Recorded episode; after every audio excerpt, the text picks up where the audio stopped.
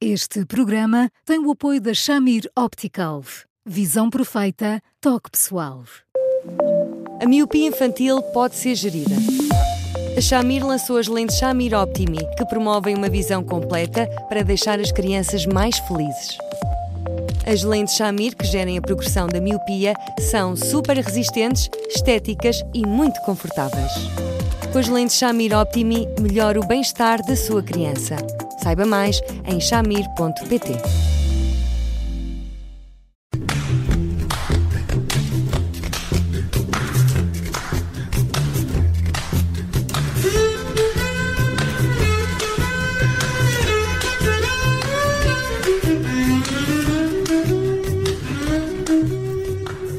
Começa mais um Porque Sim Não é Resposta com o psicólogo Eduardo Sá.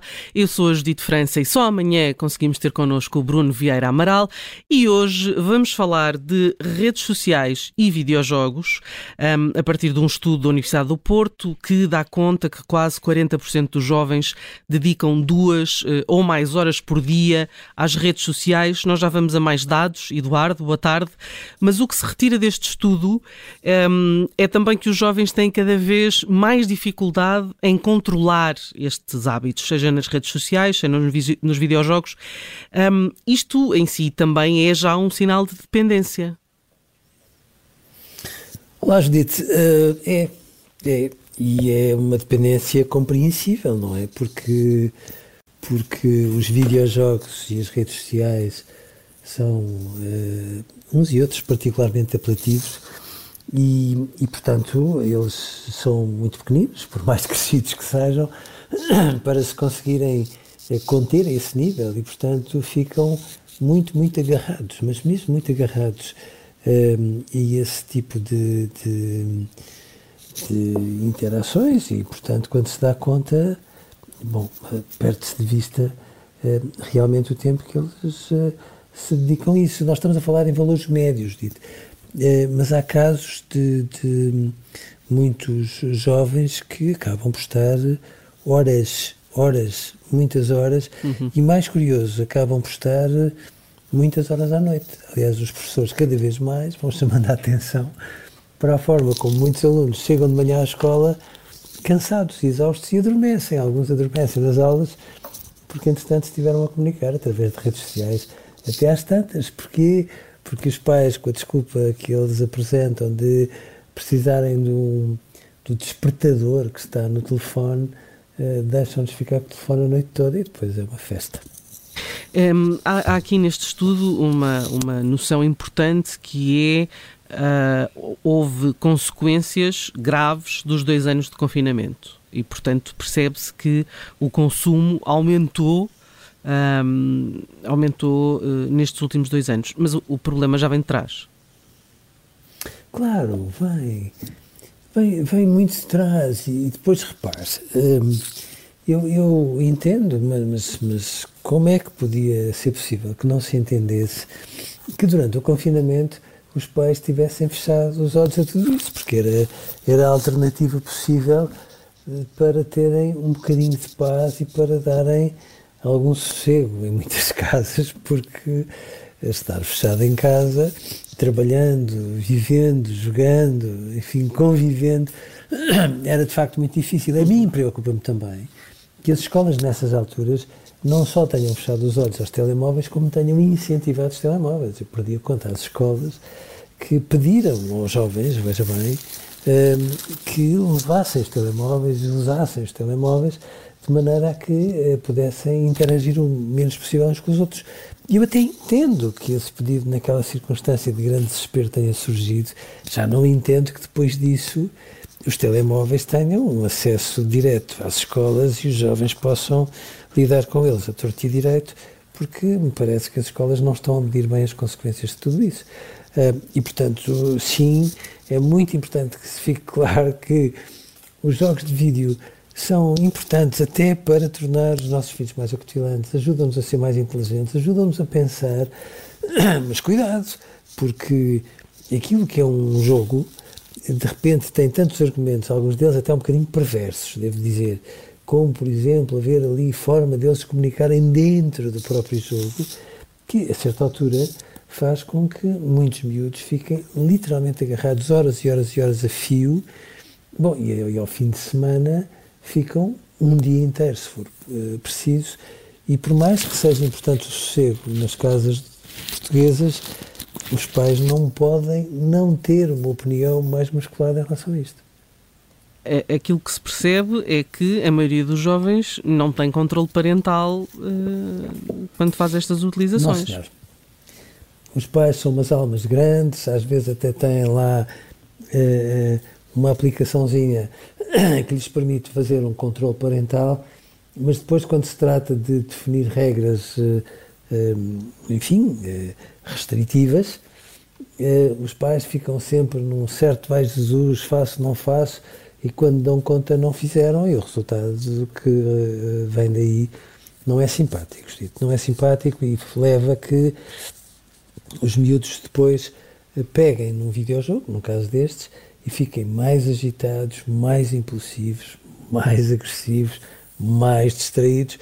E, portanto, nós não podemos ignorar as consequências que isto tudo tem para o comportamento deles, já para não falar da maneira em que, que fica muito depauperada pela forma como eles não desenvolvem um conjunto de aprendizagens indispensáveis para estar num grupo, para dizer palermices, para reagir a picardias, para fazer pela vida no meio dos outros, no contacto direto, que é absolutamente indispensável, aliás, incontornável para que eles cresçam saudáveis. No estudo vê-se claramente que as crianças uh, que tinham maior controle pelos pais uh, a dependência era mais baixa. Um, também se percebe que o facto dos pais utilizarem a internet nas atividades familiares um, era um fator uh, de risco para as crianças terem maior dependência, ou seja, uh, comer à mesa, etc.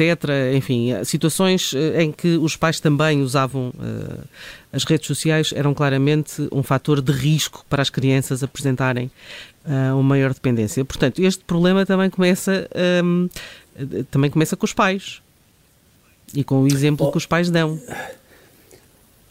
Os dedos, eu às vezes até tenho medo destas coisas porque parece que estamos de dedo esticado em relação aos pais e a intenção não é nada, não é de modo nenhum essa. Mas, mas sim, começa nos pais, porque são os pais que têm invariavelmente as televisões ligadas de forma imparável, são os pais que muitas vezes à mesa estão a consultar redes sociais, que começam o dia, vão à casa de banho, tudo e mais alguma coisa, a consultar redes sociais e agarrados ao telemóvel e, portanto, quando chega a altura dos pais chegarem à frente e dizerem assim, olha, meus amigos, acabou-se, porque há regras, claro que um adolescente eh, vivaço diz assim, mas, mas porquê que as regras, quando nascem, não são para todos?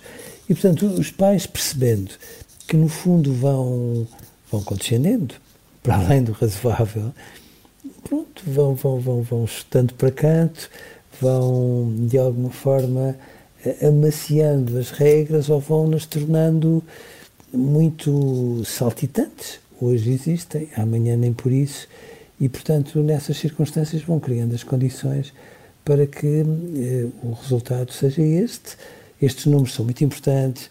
Eu tenho medo que estes números possam não representar ainda assim aquilo que se passa, eu acho que na realidade as coisas ainda são mais piores, uhum.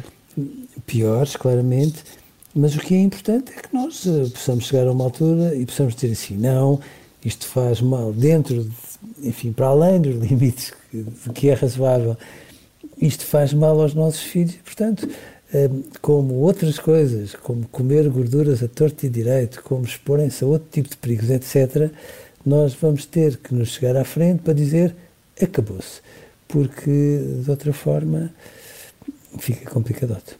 Como é que como é que um pai faz isso? Como é que diz acabou-se? Hoje é dia 14, a mãe e o pai estiveram a pensar a sério naquilo que está que é razoável, ainda por cima a mãe e o pai escutam umas conversas muito simpáticas de uns senhores ali na rádio observador. Um, isso escusam de dizer, por favor, porque os pais são mais capazes de sei lá o quê, portanto, não precisam, obviamente. De lhe pôr a responsabilidade em cima. Oh, Judite, estava tão bem calada agora, meu Deus. E pronto, mas é exatamente isso, Judite, essa é realmente a verdade. Um, mas sim, depois é a gestão do dia a dia, porque aquilo que todos os pais fazem. Mas, mas, nós mas tem que haver regras rígidas. Tem, Judito, tem. Hum. E sabe como é que é? Os pais às vezes ficam de cabeça cheia. É normal. E tem aquelas tiradas do género a partir de hoje. E o a partir de hoje dos pais nunca merece uma grande credibilidade por parte dos filhos. Porque os pais já ouviram a partir de hoje uma série de vezes com as consequências que a seguir eles sabem que a partir de hoje tem. Realmente a coisa fica assim macia. E, portanto, a vida continua. E, portanto, o problema não é definirem o hoje, é definirem o hoje, o amanhã, ou depois da manhã.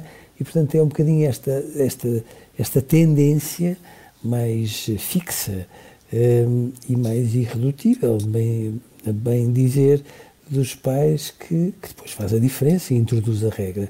Enquanto não for uma regra, Claro que os adolescentes saudáveis vão explorando aqui, explorando ali e a vida continua. Nomeadamente a tal regra uh, que tem interferência no sono, que tem depois interferência na qualidade de, do estudo no dia seguinte, mas também, enfim, no exercício físico, etc., em tudo aquilo que a criança tem que render, a criança ou o adolescente tem que render no dia seguinte. Um, essa ideia de preciso do telemóvel porque preciso do despertador. Portanto, regra número um, dar um despertador aos filhos, não é? Um ah, daqueles à antiga coisa, com ponteiros. Sim, sim. E depois, e há uns que se forem colocados longe da cama, dão cabo da paciência a qualquer cidadão e o obrigam a levantar-se, nem que seja para dar um murro delicado no despertador. Agora, o que é muito importante que os pais percebam é que, de facto, este, este mundo das redes sociais é um mundo absolutamente fascinante que atrai muitas pessoas feias ou muitos lados feios de pessoas, mas que se nós lidarmos com ele com toda a clareza, pronto, que bom. E portanto, não são só os jogos e as redes sociais no que diz respeito às consultas que os adolescentes fazem. É muito importante também nós não perdermos de vista que há um estudo do Mark Test, ao ver, que chamava a atenção para o modo como 5 milhões de portugueses acabam por estar presentes nas redes sociais, hoje serão mais, e que fazem pelo menos três publicações por dia. Ora, eh, isto faz com que eh, 90% destas publicações sejam de natureza pessoal. E aqui é que eu fico às vezes preocupado, porque quando nós damos conta, os miúdos estão-se a esticar um bocadinho para além do, do, do, razoável. Eu não quero que os pais sejam amigos de Facebook dos filhos, mas é, mas é sensato que os pais não percam de vista. É, é, todos os conteúdos que os filhos andam ali a publicar. E depois, já agora, não percam de vista uma coisa que eu acho deliciosa, que é assim, é, com, com meia dúzia de likes, neste caso com 70, é, adivinham-nos é, de forma mais acutilante os nossos amigos. Com 150, uhum. são capazes de conhecer a nossa família.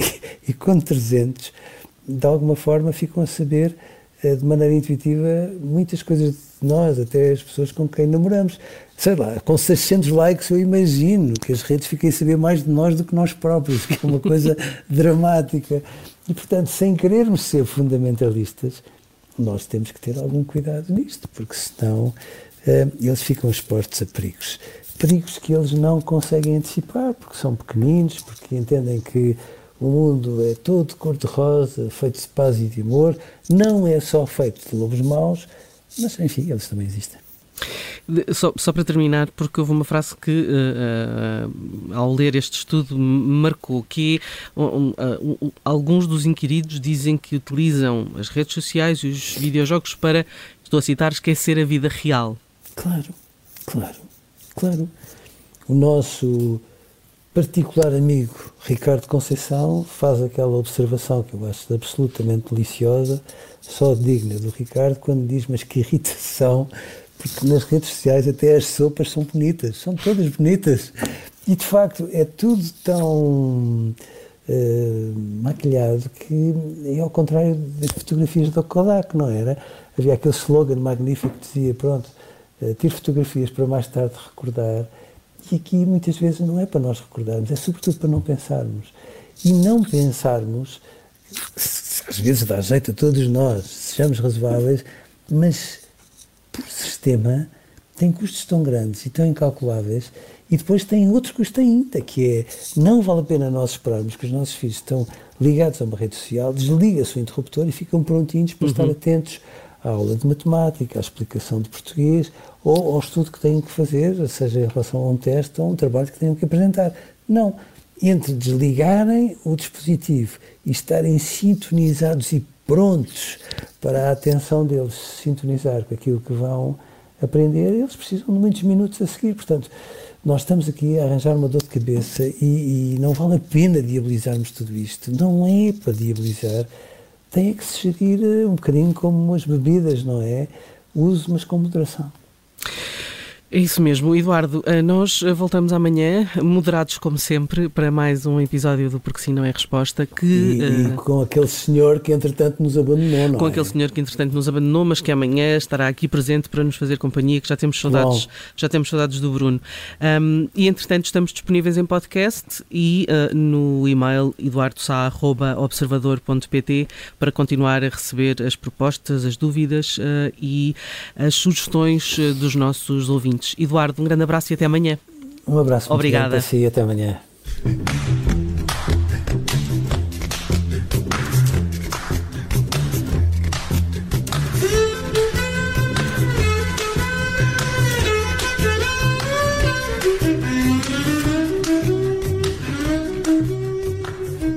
Rádio Este programa tem o apoio da Shamir Optical. Visão perfeita, toque pessoal.